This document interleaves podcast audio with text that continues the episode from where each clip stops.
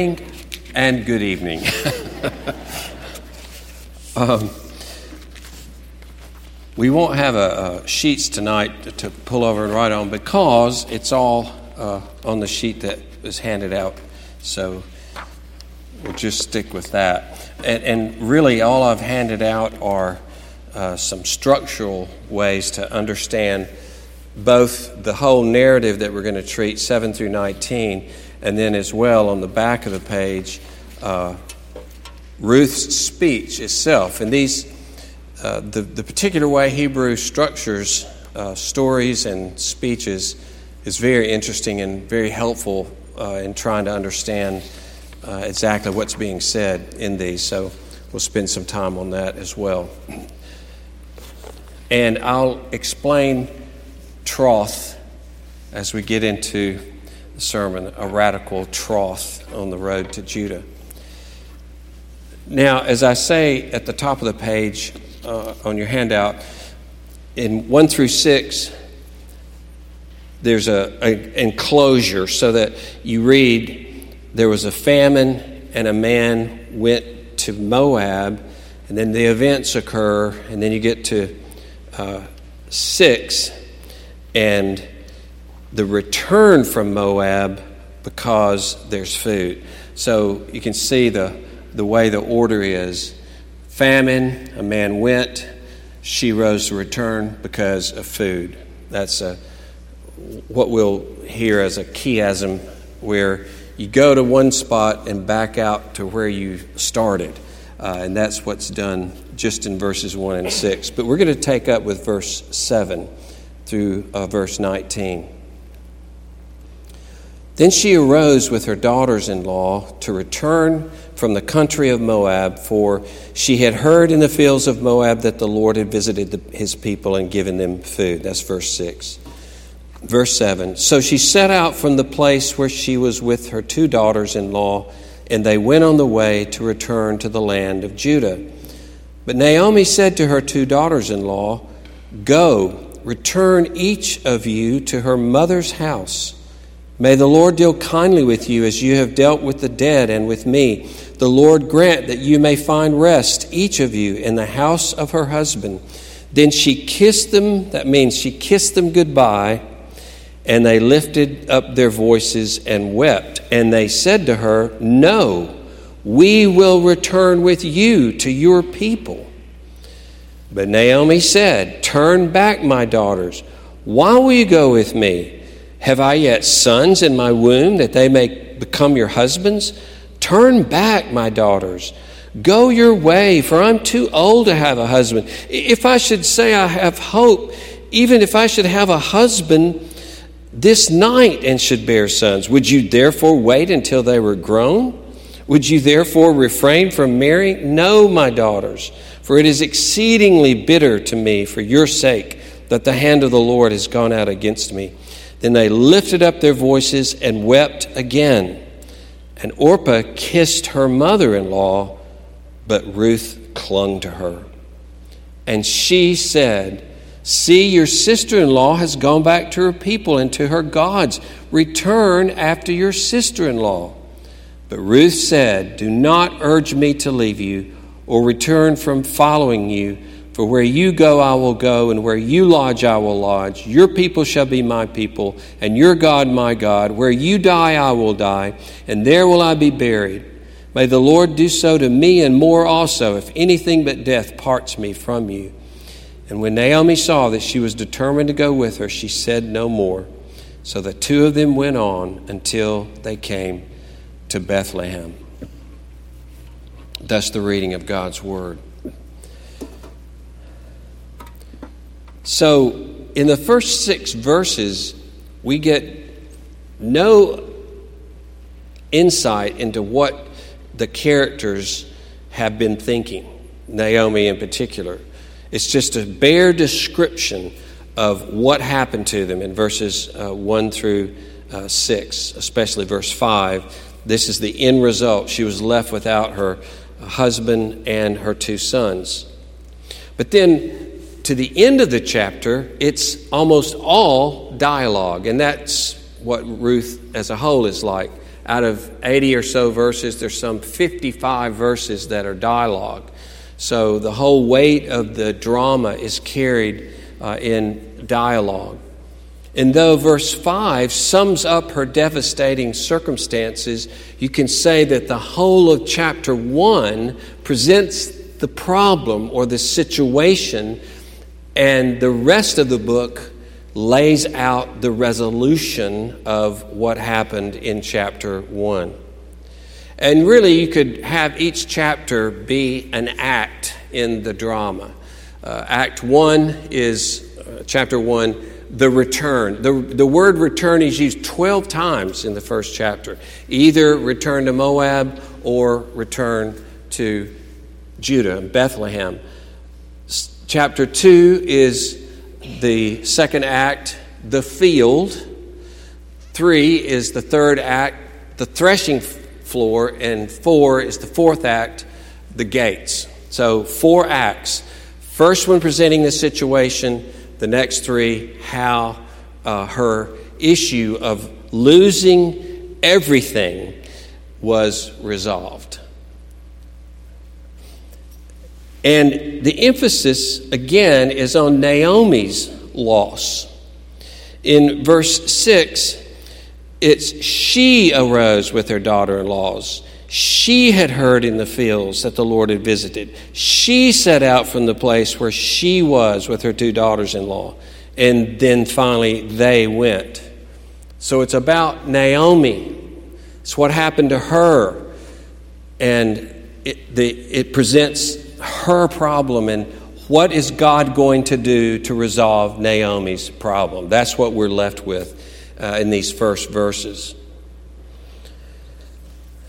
But as they're going, almost immediately, she says to her two daughter in laws, daughters in law, I need to be sure I say that right, her two daughters in law, return each of you to her mother's house. It's a bit odd that she says mother's house. You would think father's house. That may be just the mother's perspective, a woman's perspective. Maybe the, the mothers lived in separate houses, and she thought that would be the easiest place for her to go home to, each of them.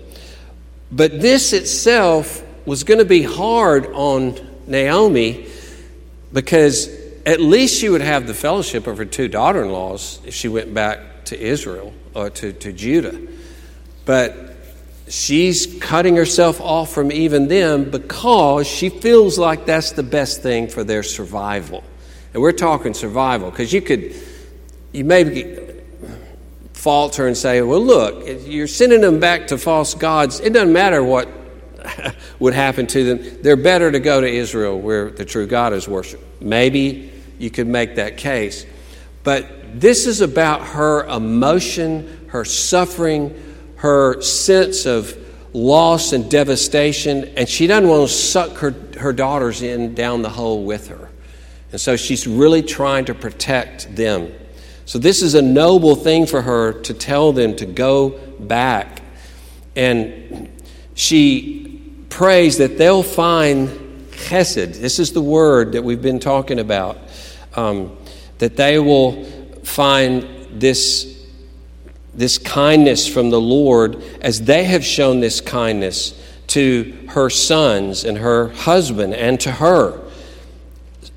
So she's praying for their good. She gives them the kiss of goodbye as if to say, I'll go where I need to go. Now you go where you need to go. And as far as Naomi's concerned, that's that. I kiss you goodbye. I tell you that the Lord will be with you and, and He'll love you, hopefully, as you have loved uh, mine. But no, they won't take it, right? And at this point, it looks like both of them are going to come back with her. They said to her, No, we will return with you to your people. Very definite. No, we will not go back. We will return with you to your people. And there's this back and forth return, crying, return, crying. It's a very emotional scene. And the word turn back is the same word as verse 7 return to Moab. And she says, Why are you doing this? She's not asking for real reasons, obviously. It's, the, it's, it's when we get frustrated and we just say, Why are you doing this? This doesn't make sense. There's no future if you do this. This is not going to be good for you if you follow me. There's nothing there. Why are you doing this? She even uses not the word for womb, but the word for just insides, right? When she says, Do I have sons inside of me? right? That's an emotional statement. Do I have more sons inside of me? That they can become your husbands? I'm too old to have sons. I can't give you sons. It's impossible. If I had a husband tonight, are you going to wait till they're grown? You just hear her arguing and fighting and trying in every way to convince them, you cannot go with me. And then she says, It is too bitter for you. Basically, what she means by this is it's too bitter for you to be a part of what I'm going to be a part of.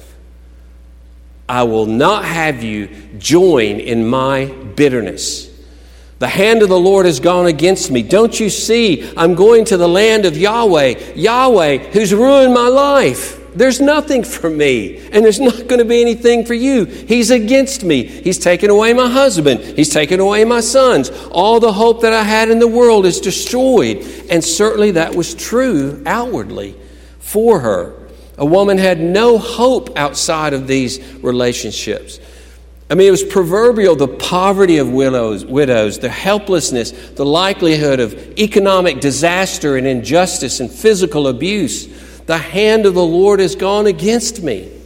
We'll see more of her struggling with the Lord next week in verses 19 and following. This is a sinking ship here. Don't get on it. Don't join in with this bitterness. Don't be a part of this walking disaster that has become my life. Do anything but associate yourself with me. Well, at that point, after this passionate cry, don't cast in your lot with this hopeless catastrophe, this deadly debacle. Orpah basically comes to her senses, Naomi would think.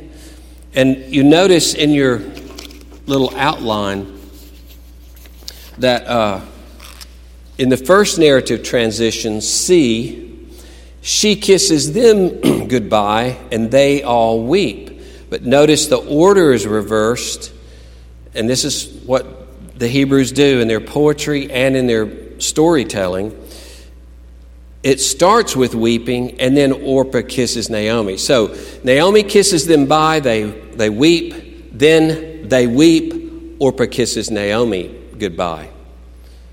That's that. But Ruth clings to her. You just expect, surely after all this, the girls are like, okay, okay, we got it. You're right, we need to leave. And Orpah did that. But Ruth, uh, Ruth clings to her.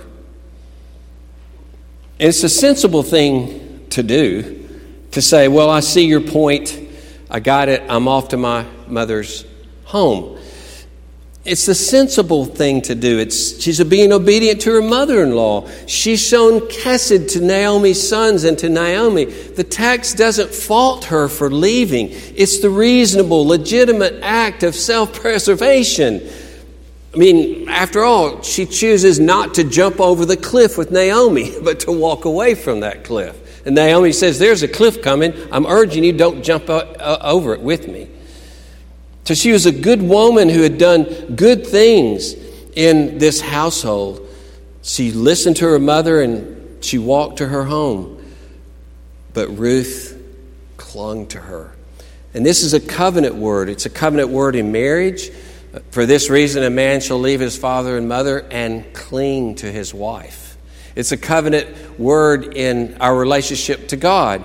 In a passage like Deuteronomy 11 22, it says that we're to uh, hold on to, to Him, that, that we're to keep His commandments, to love the Lord, to walk in His ways, and to hold fast, to cling to Him. So this has strong covenantal overtones, strong language in terms of relationship. And even again, Naomi says, See, your sister in law has returned, you return. And it's interesting, except for when Ruth is mentioned in verse 4, it's six times it refers to daughters in law or her calling them daughters. No name. Six times. Just daughters in law, daughters, daughters. And then Orpah kissed her goodbye. Ruth clung to her.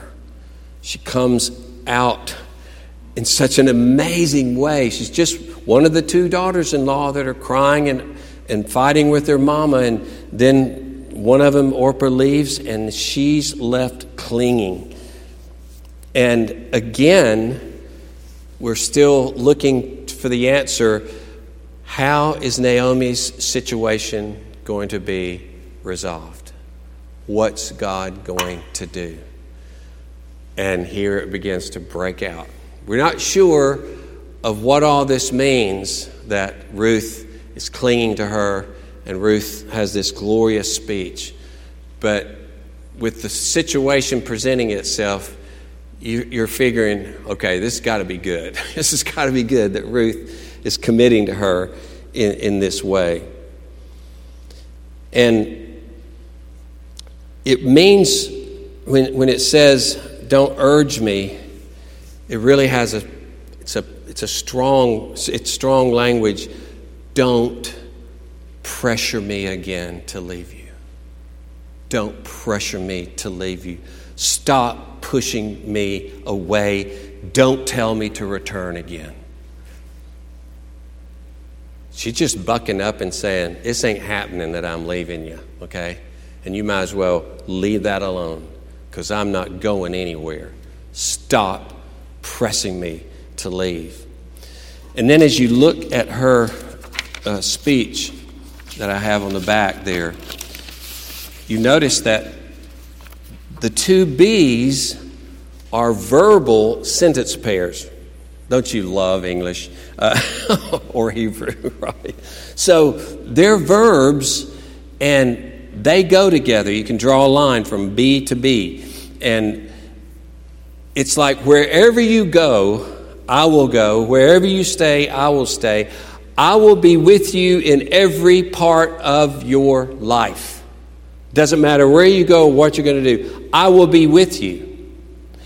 And the continuation of that is B prime, where it says, even to the end, every part of your life, and even when you die, I will die with you. And it will go beyond that because my bones will be buried next to you. You can just feel the emotion of this. Wherever you go, I'm going to be there. And even when you die, I'm going to be there. And even when your bones are in the ground, my bones will be right next to you. It's just such an emotional, uh, committed uh, speech here to her to say, I am yours. And this middle part, and that's what the, the chiasm will do, it, it isolates or, or emphasizes the middle part that this is the heart of everything.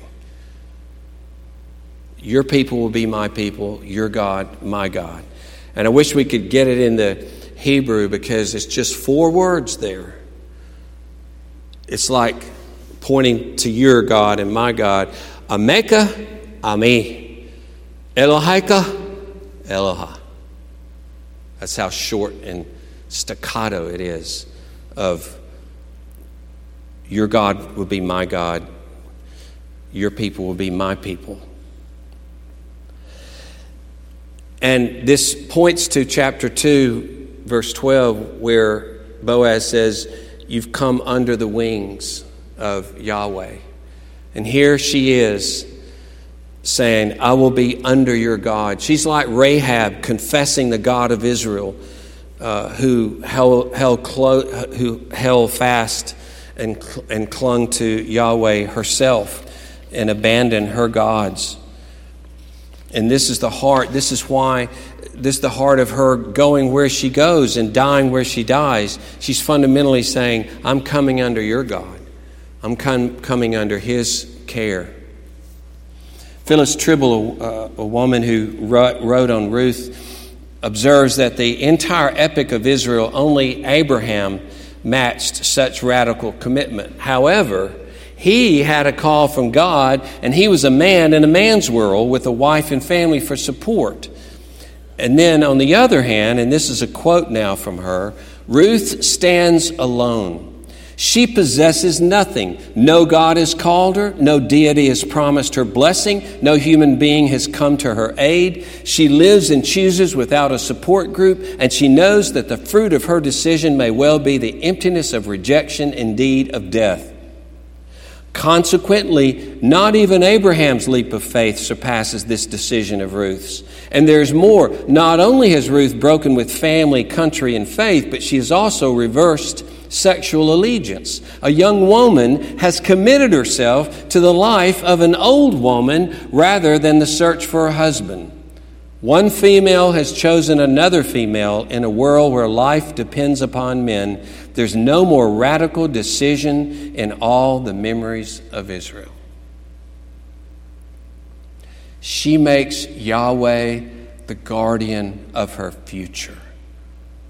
She puts herself in his care. She has nothing else. No matter how secure it would be to go home, she cannot do it. She will be with Yahweh. And then she says, May the Lord do so to me. And this matches how she started do not press me. But may the Lord do so to me. Now, this phrase occurs 12 times in Samuel's and in Kings, and they never say what the Lord may do to me, but there's plenty of statements of curses in the Old Testament, and it can be disease, famine, the rain is stopped, it can be war.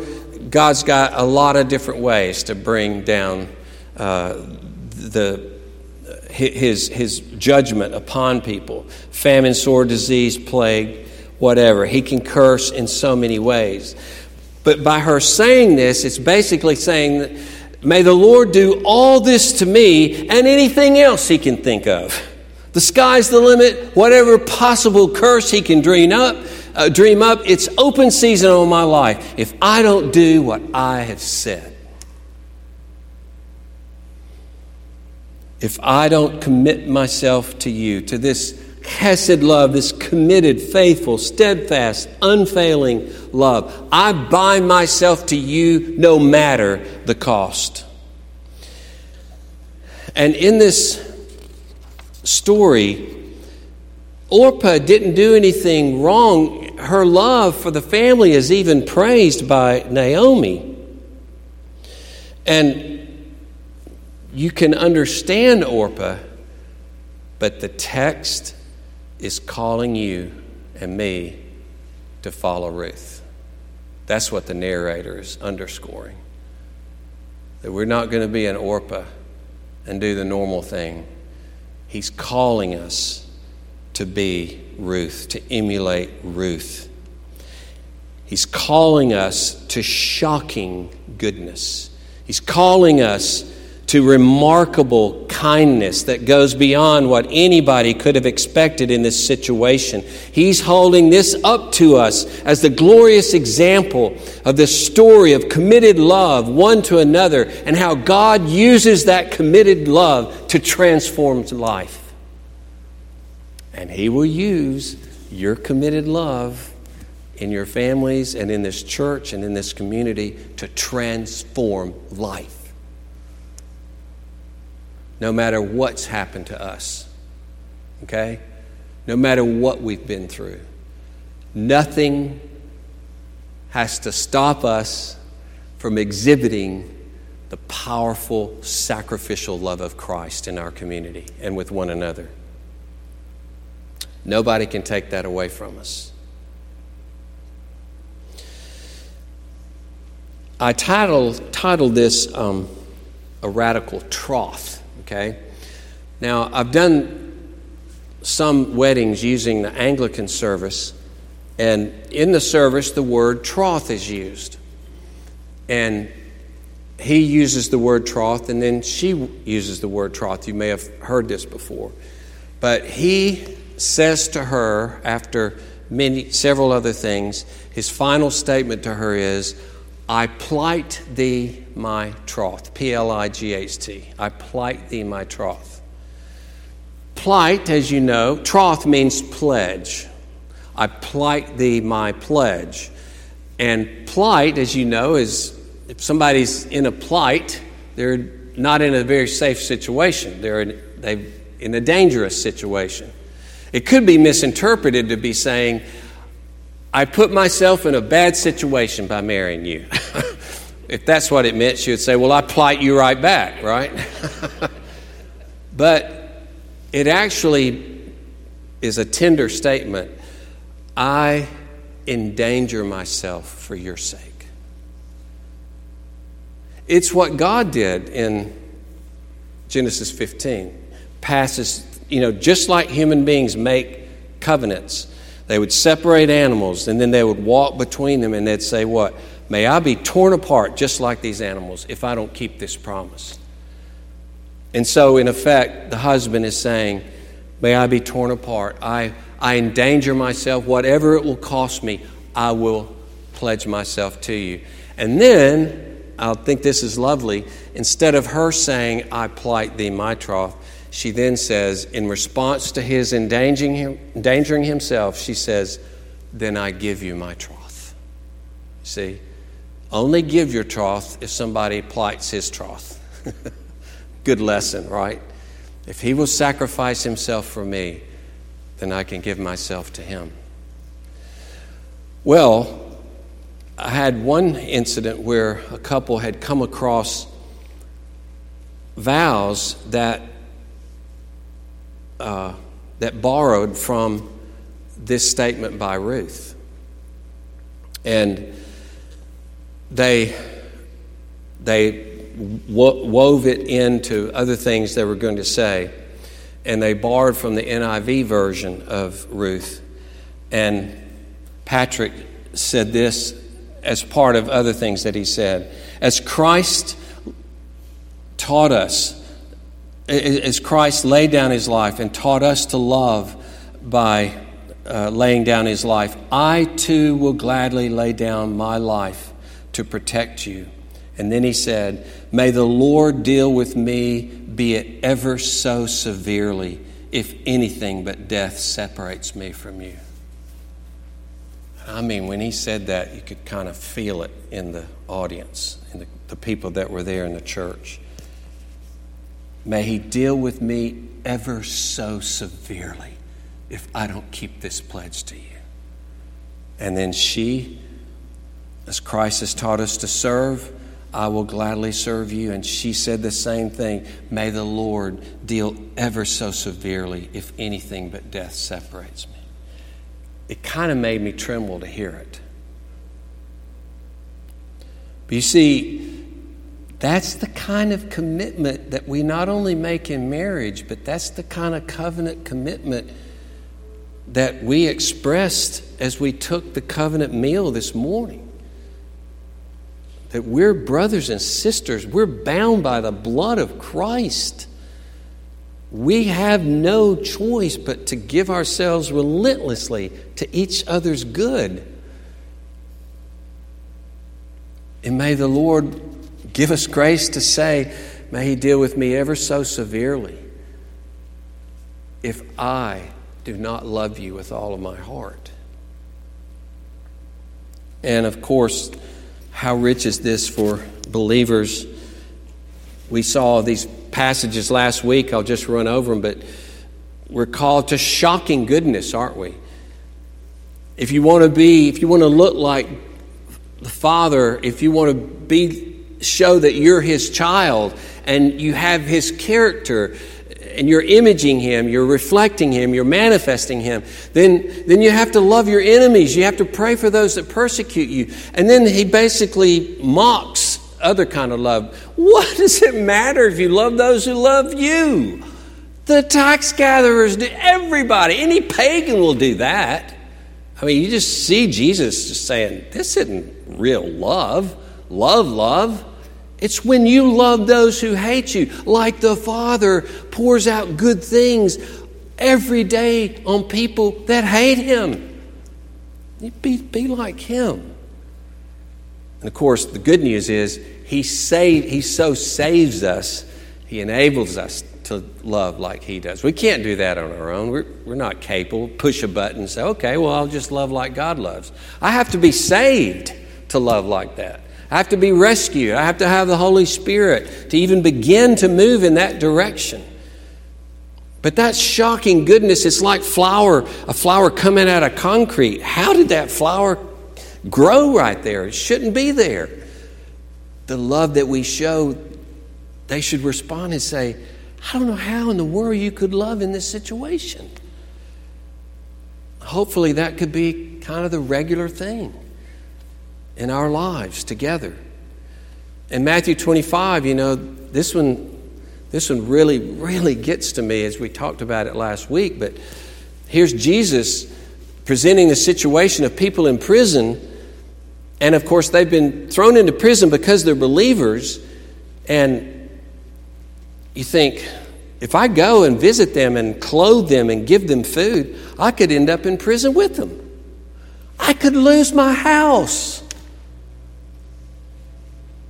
And Jesus says, if that's your decision, you will line with the goats.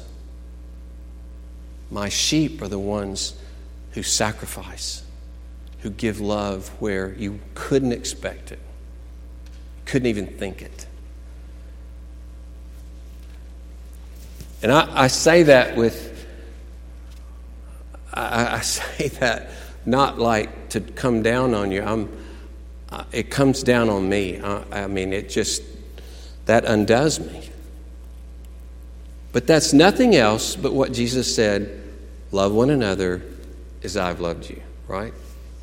He sacrificed himself. He came from heaven all the way to the point of the death on the cross. He humbled himself, and it's simply just love others like I love you.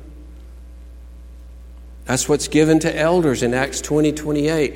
Love the church of God which he purchased with his own blood. Shepherd the church of God which he bought with his own blood. So, the same love with which he bought them, you, you shepherd them. You shepherd them in that way.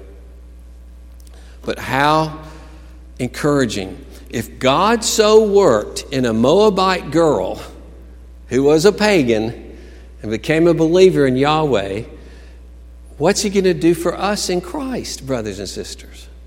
What's He going to do for us who have the Holy Spirit as never before in the history of the world, now in the new covenant?